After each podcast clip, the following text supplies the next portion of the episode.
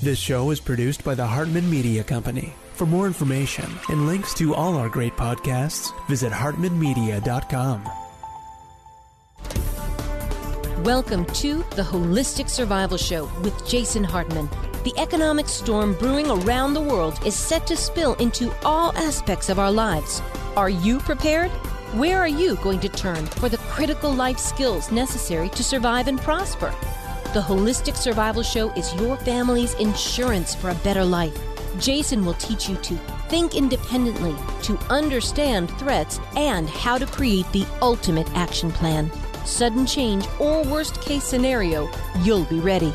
Welcome to Holistic Survival, your key resource for protecting the people, places, and profits you care about in uncertain times. Ladies and gentlemen, your host, Jason Hartman.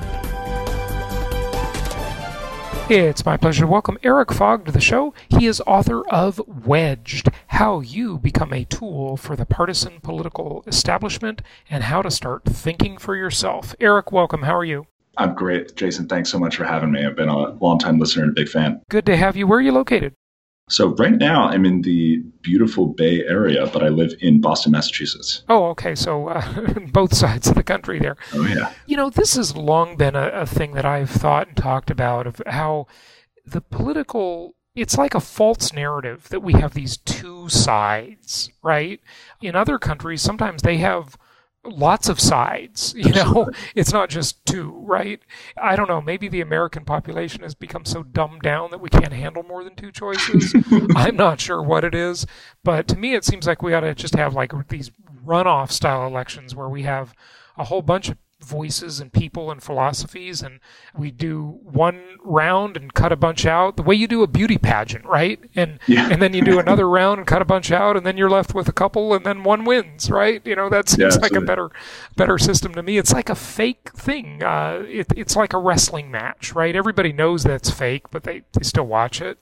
What's going on here So, what's really interesting is you pointed out exactly what is the structural underlying reason for why the United States has two parties, which is how we vote. So, we have a first past the post system in which you vote once for one candidate, whoever gets the most wins. And what I really like about your beauty pageant example there is that it's a good model for how some other countries with many parties vote, where you have these runoffs. It changes the incentive structures and allows people to have either vote for multiple people in ranking or vote multiple times during a runoff, which allows third, fourth, fifth parties to bloom. And therefore, you get more than two angles on something. And it's a little bit harder for candidates to just win by slagging their opposite candidate because you can't win by slagging six or seven people. You actually have to show that you have some good ideas that are going to help people that are going to move the economy forward. what is that word you're using slagging I've- Oh, slagging just means ripping on or throwing mud at. Oh, okay, got it, got it. Mudslinging, yeah, okay, got it, okay. Uh, which is all too common in political discourse. So, why does it make it so the best ideas win rather than the mudslinging? Like, explain that dynamic to us a little. Drill down on that, if you would. Sure, it's a little bit of game theory and a little bit of human psychology. So, humans can be very fear driven, right? So, a great way to get someone to come out to vote is to make them afraid of something. Great someone, you know, you get people to go to war and put their lives on the line and abandon their families, abandon their homes when they are afraid. So fear is a very powerful motivator to act. When there are only two candidates, you can get people to vote by making them afraid of the other candidate, right? The Democrat can make you afraid of the Republican, the Republican can make you afraid of the Democrat. And that becomes the narrative because it's such a powerful motivator when you have six candidates, seven candidates, it's very hard to have a unified message around making someone afraid of six other groups. It's just too burdensome. And so you have to revert to a campaign strategy of putting forward something positive instead. Okay, good. So, so the best ideas win. I think we'd all agree that that's a good thing. But let's kind of back up. We kind of got off on that tangent of how the election should be held. Sure. But let's talk about some of these tools of the political establishment, and that's the subtitle of your book, Yeah. and why they want this this way. Maybe, you know, tell us your opinion of, of why it's this way, why they play it this way, and who benefits, what's to be gained by it. and then you know maybe some examples of it, and, and Absolutely. next we'll talk about how we can start thinking more independently. Absolutely. So yes, who benefits is the is the key here, and what we need to think of the kind of political media complex as as one big group with a lot of different players who are interdependent on each other. Right? Media depends on politicians. Politicians depend on media. All of them depend on viewers and voters.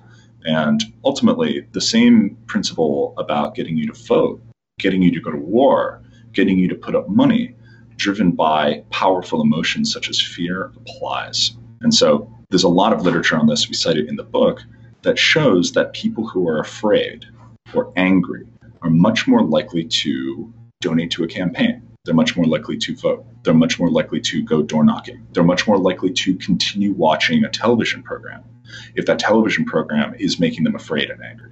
They're much more likely to share an article on social media if that article has made them afraid or angry. And therefore, we just need to think about the incentives for each of the people or each of the parties, each of the groups in the system. So, media, once they, you know, they're desperate to stay alive, right? They're falling apart as an industry. They have to play this game or else they die right? They have to get you to share stuff, get you to keep watching, get you to keep clicking. So it's just if it bleeds, it leads. That's it. It's a little more complex than that. It's Okay. less about it being a sad story. If we think about how this ties into politics specifically, it's more about it being a story that plays into a narrative of fear and anger. There's a feedback loop going between the politicians and the media where politicians will say something, it will be outrageous because it's designed to get you afraid of the other side. Media will play that up because it's going to, you know, because they're in a competition to see who can get the most likes, who can get the most views, whatever. And that amplification of the most anger inducing and the most fear inducing messaging by politicians, it works for the media teams, and therefore it's going to work for the politicians who get amplified by it. And the politicians who have positive messages that don't create fear and anger, media is not going to amplify them because it's not going to pay off. Okay, okay. So it certainly seems like it benefits the media, right? You sell more newspapers, you get more ratings, you clickbait. If it bleeds, it leads. You know, the bubble-headed bleach blonde comes on at five. She can tell you about the plane crash with the gleam in her eyes. Old Don Henley song, right? Right, uh, yeah. Which which is great.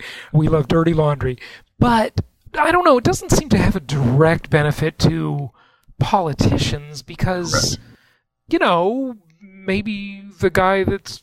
I see how the positive guy doesn't get amplified, but I don't know. Why wouldn't you just be a positive guy? I don't know. So you're right; it doesn't benefit the politicians, and here's the that's the real tragedy of it is that we need to remember that politics is a zero sum game. Media, at least the media industry, can expand its total revenue year over year. It can expand its market, so it has an upside, and it can go get that upside if we think about it economically. So they can win through this. Whereas in politics, there will at any time be 535 people in Congress. There will be one president. And therefore, for them, politicians can ultimately never win as a group because it is a zero sum game. It's a fixed game. For them, what they want is to be in power. And therefore, in this zero sum game, a group of 535 people can't win. It is who ends up in those seats. Those are the folks that win. And therefore, what we're seeing here is not that politicians as a group win over other people, but the politicians who happen to be elected, the ones who win the elections, They are stay. the one.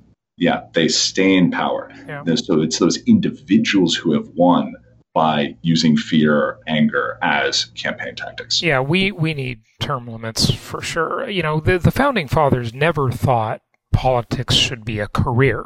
They viewed it as just something you do, you go and serve, and then you go back to your business, you know. But Right. we were in this era where it's just a career, you know, it's ridiculous. So tell us about, you have some interesting graphics in your book. Tell us about the fog curve, Sure. or the green fog curve, I yeah, guess. I got to give a shout out to my co-author uh, Nat Green, who came up with the original notion of it on a whiteboard, and then we refined it.